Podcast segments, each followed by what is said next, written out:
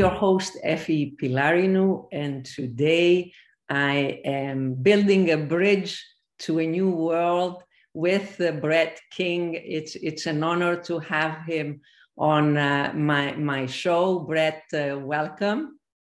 Hi, Effie. Great to be with you. Thank you for having me. Uh, I, am delighted uh, for many reasons. You kept me company during my Christmas holidays in reading uh, your your book and and your ideas, which I'm sure were brewing for quite a while before they became they took shape in words and phrases and ink, uh, if if you like.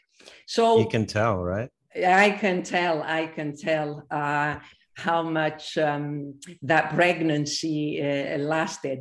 But it's a beautiful, uh, healthy child, and, and one of those children that will definitely be uh, enlightened, enlightened, an enlightened child, if you like. That's, I think, the best uh, way to think of your book. And, and I hope, you know, in Greek, when, when a book is published, we say, um, happy sailing because like yeah because it kind of sails it it goes through the seas uh, you don't know exactly where it is and and um, yeah it's it's got a, a very sort of nice flavor to it um, I, I, find.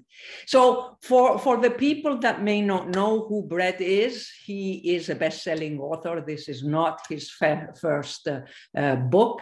He's a futurist and many other things.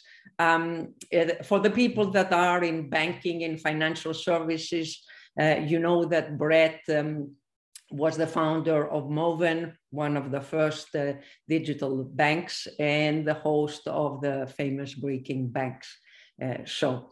But uh, today we are here to, to dive into his latest uh, baby, the book um, whose title is The Rise of Technosocialism.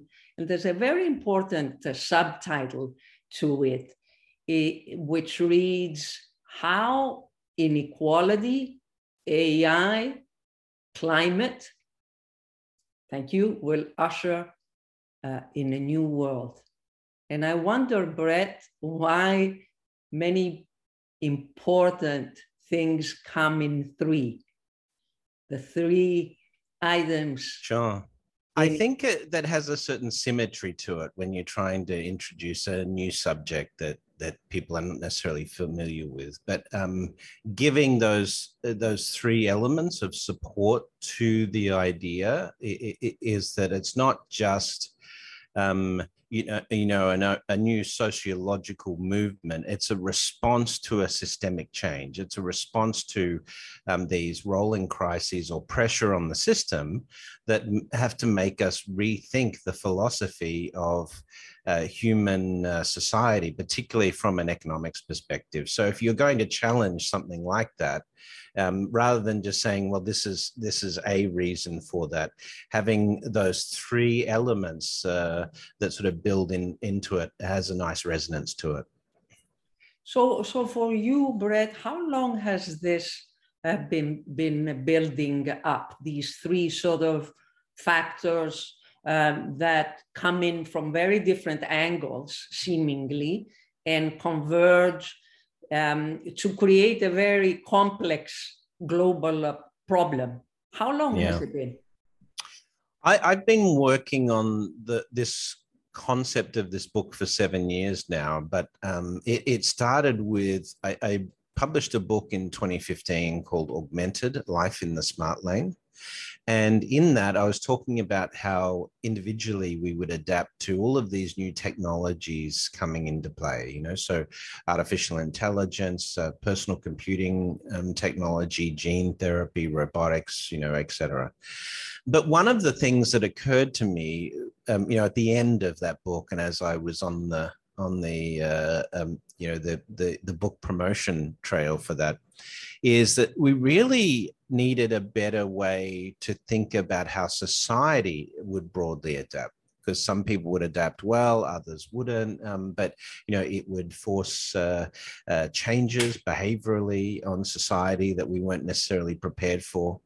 And then, of course, um, you have um, the increasing inequality has become really apparent, particularly during the pandemic, but even before that, um, you know, uh, the gap between the rich and the poor, and of course, climate, you know. So, um, I, where the epiphany was, was understanding that all of these things create increasing economic uncertainty for most people. If you're in the top 0.1%, then you're probably fine. But for the rest of us, um, you know, the fact is it's getting harder to have uh, visibility on, you know, where our finances will be and, uh, you know, what our working practices will be and, and all of those things that um, would normally lead you to a life that has some order to it and, and, and you're comfortable in knowing that you can provide for your family and uh, that your children are going to have a better life, you know, um, like what you would call the, Amer- the great American dream in, in, in years gone by. Um, and that, that sort of slipping away from us as these issues that provide greater and greater uncertainty about the future surface. So this was really an attempt to say, how do we get through this period of great uncertainty? Particularly around economics, and what does society look like as we come out the other side of, of these uh, changes? And ultimately ends up being a very philosophical conversation with, uh, you know, a fair bit of uh, policy and economic theory thrown in. So, so obviously when um, uh, people hear techno-socialism, they probably will think it's uh, something to do with socialism as a political system. It has nothing to do with it. It might have some elements, of course, because of the a big problematic of inequality, but it's really a framework on how to think uh, about the issues and potentially how to, to solve um, these issues. In, in your Correct. book, Brett, I mean, during our conversation, it would be nice to hear from you how you defined uh, techno-socialism. But also, I want to bring up another concept that you have uh, given birth to, which is this uh, KIC economy. Uh, that right. I think is very important and it helps uh, us understand where we are heading to and maybe with greater awareness um, go in that direction. So Sure. Let me dive into that at, at a high level. Um, so the, the KIC, knowledge, innovation, and creativity economies, um, was the way we defined the, the, the need to re, re-gear economies away from the way we think about supply and demand in classical economic terms. So, um, you know, in in supply and demand 101, which you know you, we all learn for for basic economics, it's Adam Smith, you know, from 1776, is that you know if you have a product that is in the market and and um, uh, has high demand, then to increase the supply, you need to put more people producing that product so that you can meet the demand. And this, um, so we look for a, a point we call equilibrium, where the amount of supply equals the demand in the market, and we do that through labor participation. But in highly automated societies where we, you know, have automated production means, no longer does increasing demand result in increasing labor participation. I.e., you know, it creates more processing cycles for artificial intelligence, not more jobs for humans.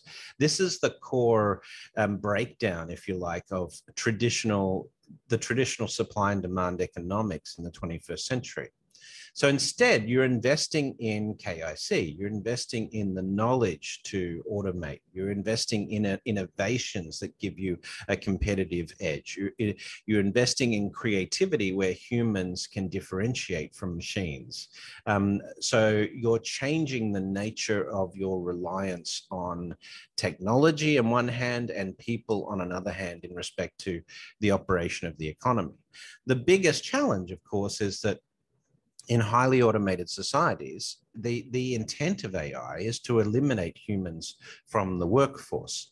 So we spend a lot of time in the book talking about how we might adapt to the changing role of work, where um, you're no longer able to get enough work to put food on the table and you know cover the costs of your housing because robots have taken a huge amount of you know or algorithms have taken a huge amount of um, you know the basic process oriented uh, skills in in the economy. And so that brings us back to sort of that core question of you know what is the role of humans in the economy in highly automated societies? And um, you know what is the role of work moving moving into the future? So that's probably one of the stickiest uh, philosophical um, pieces that we try to tackle in the book for sure. Yes, and, and, and I think it also relates to, to one of the other items that you highlight, which is about the need for long term planning versus short term planning, which is connected to all this idea and our obsession uh, as a society and an economic sort of system around productivity. We have to redefine productivity, measure it in different ways, and so on. You know, Brett, uh, last week in my first uh, interview for the year, I spoke with Karen Wendt, who, who is uh, um, ex-investment banker, and, and now I would call her a sustainability expert. She is the editor of um, Springer Nature uh, uh, series on sustainable finance. And one of the ideas that she suggested is that we're missing a sustainable development goal, an SDG, number 18. And she suggested that we need digitalization as an SDG, the 18th SDG, um, because it is missing today. You know, the, these yes. SDG frameworks were thought and put out more than 10 years ago for 2030. We're closer to 2030, 2050. How do you feel about that? Do you think that that is something that should be there in the framework of how uh, we, we, we move forward um, absolutely. I mean, we have to factor in technology regardless, right? Because it's it's going to be such a big part of society. But where it's really critical for us is we talk a lot about automation of government to improve resource allocation. So there's a lot of wastage and a lot of um, you know um, bureaucracy that adds to the cost of running government, which is is inefficient. So when we talk about techno collectivism or techno socialism, as we we call it in the book, one of the the things that you know you often hear as criticism about socialism is who's going to pay for it who's going to pay for all of these government services to the poor and you know um, uh, you know to, to immigrants and so forth? Um, but what we argue in the book is if you use technology well then you can dramatically reduce the cost of those services over time so that they're lower than the cost of the existing system so if you can provide better basic services to the citizens, but you can do so at a much lower cost than the existing system, why wouldn't you do that? Right. So that is capitalism working at its best to make uh, to lower costs and make things more, uh, as you say, you know, um, improving productivity.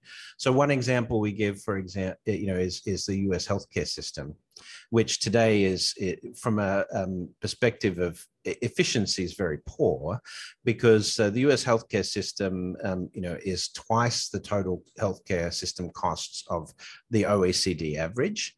And uh, you often get lower health outcomes in the United States compared with um, other OECD countries. Um, but we show how you could reduce that by 70%, the total cost of healthcare using a range of technologies. Um, so you'd be able to provide universal health care to every American at a fraction of the cost of the existing system. So you lower the total system costs and everyone is better off. And that's because of the application of technology. And I think similar things can happen in a number of areas, particularly, you know, we can use technology to improve access to food and solve the problem of food scarcity. Um, you know, there are a number of areas where I think in terms of sustainability, um, technology absolutely needs to be part of our planning and part of the sort of core infrastructure that we build that enables enables 21st century economies to work. Yeah, I mean, re reading your book, uh, it, it, was clear the, uh, the, the, importance you give to uh, getting uh, automation at the government level, but also emphasizing the importance of policies that facilitate automation in different sectors like health, like agriculture and, and other uh, sector. So that combination of government services and, and policies that um, fa facilitate that. You know, saying that, tell us a little bit about China, since you, you, you often talk about what is happening there and how we can look towards the Chinese um, policies and ways of doing things without having to copy paste, but understand um, their long term planning and thinking and pick up elements from that. So tell us in your book, you, you, you talk about um, the pyramid shaped economy becoming a diamond shaped economy. Correct. What is that all about? So, um, you know, we refer to uh, Will and Ariel Durant. Um, they wrote a book in the 60s called Lessons from History. But essentially, the Durants were able to look historically at all of the various socio-political and economic models in the past and come up with basically two models of organizing principles for, um, you know, society. And one was a pyramid-shaped uh, economy, which where the wealth is designed, the entire economy is designed for wealth to flow uphill. So a monarchy is a very good example of this, or the feudal systems of the uh, the, the, Middle Ages. You know, so um, what you know, as wealth is accumulated at a societal level, it goes up to the the lords and the landlords and the uh, the the the wealthy elite at the top of the pyramid. But the most successful economies we've seen in history, and particularly the post Second World War US economy, was a diamond shaped. So um, this is where uh, you have an even bell curve of distribution of wealth. You have a growing middle class. This stimulates uh, consumption. It stimulates uh, innovation in the market. And so, um, you know, if if we look at uh, the post Second World War US economy, you know, th these are the characteristics that make it such a successful economy, accounting for 40% of total global output in the mid 60s. But in the 80s, um, the US started to flatten out again to become more of a pyramid shape um, through the attack on trade unions and collective bargaining, the deregulation of financial services market by Clinton in later years. All of this uh, has worked towards, um, again, turning the US into a dime, uh, sorry, a pyramid shape from the diamond. Whereas China we see more recently the opposite. You know, focus on common prosperity uh, recently in terms of the work that's being being done there. Elimination of um, all the all the uh, you know Chinese living in extreme um, poverty over the last 20 years, uh, growing middle class. By the end of this decade, 25% of the world's middle class will be based in China. And so, you know, that's why China is going to surpass the US as the world's number one economy sometime in this decade because of that diamond shaped um, you know mechanism that is is really supercharging uh, their economic growth at a grassroots grassroots level so um, China is is a good template for future economies for a number of reasons. One is the common prosperity or the sustainable prosperity doctrine that we see um, emerging. Um, more focus on making sure everyone is included in the economy, um, but also in ensuring that the economy makes a transition to this KIC state as orderly as possible. So increasing the number of STEM jobs, making sure that everyone is educated around artificial intelligence, um, you know, the Belt and Road Initiative and supply chain automation and central bank digital currency that will underpin that. You know, China has all the building blocks uh, coming into place for making this transition to a KIC based economy that um, you know other Western economies don't necessarily have. Very interesting, and and and maybe in the future it will become less important. The political system uh, will become less important per se if we're digitizing um, um, the government processes and and we depend less on on the elected or non-elected uh, officials because the processes um, uh, are there. Brett, before we close, I want to hear from you in, in what has is going on now and what you foresee in a good scenario, the scenario of tech, technosocialism um, taking uh, over. Uh, how are our human values or, or our understanding of our rights changing in this world?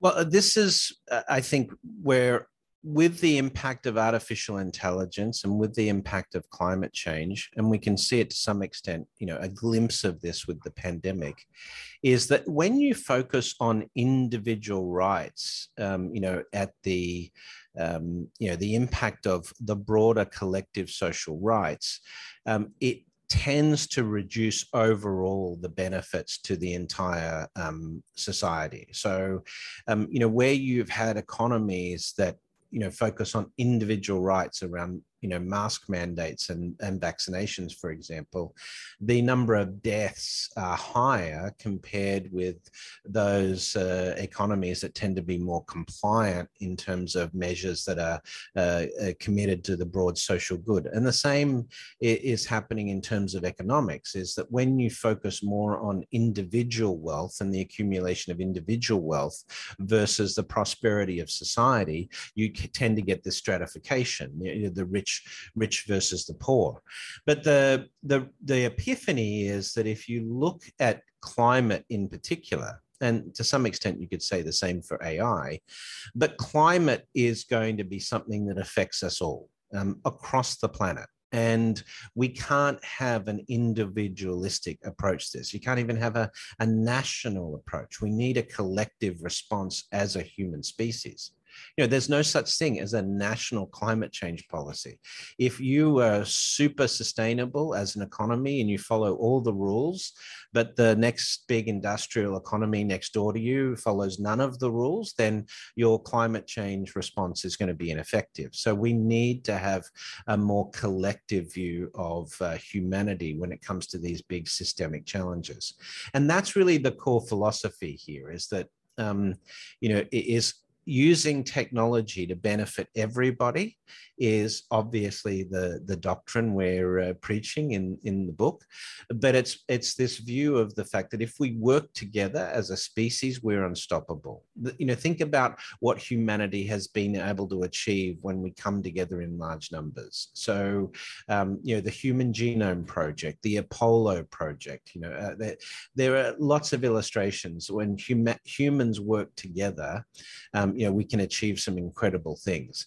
Um, and so that you know is really the type of mentality we need for getting through this period of disruption around climate particularly with say a billion eco refugees and 600 cities affected by sea level rise. This is not something that you can just leave to individual governments and cities to handle. You need a global collective response. So thinking more as a human species collectively about what future we want for um, the species as a whole and our grandchildren and the planet, I think is definitely a key part of uh, the way we think about the future in the book. Brett, uh, thank you so much. Uh, and I just want to tie in the fact that this is 2022, which has the power in triple of the number two, which is all about coming together. And that is really what um, uh, your message is. I, I will share with our audience uh, your the, the, link to your web page for your book. It's a wonderful book that needs to be read by a wide audience. This is not a tech uh, book. There is no need to understand any type uh, of technology or any type of, you know, microeconomics. It is a book that is very much uh, philosophical and, and looking at uh, human problems that we can all uh, understand. Thank you, Brett, so much. Thank you. Ευχαριστώ.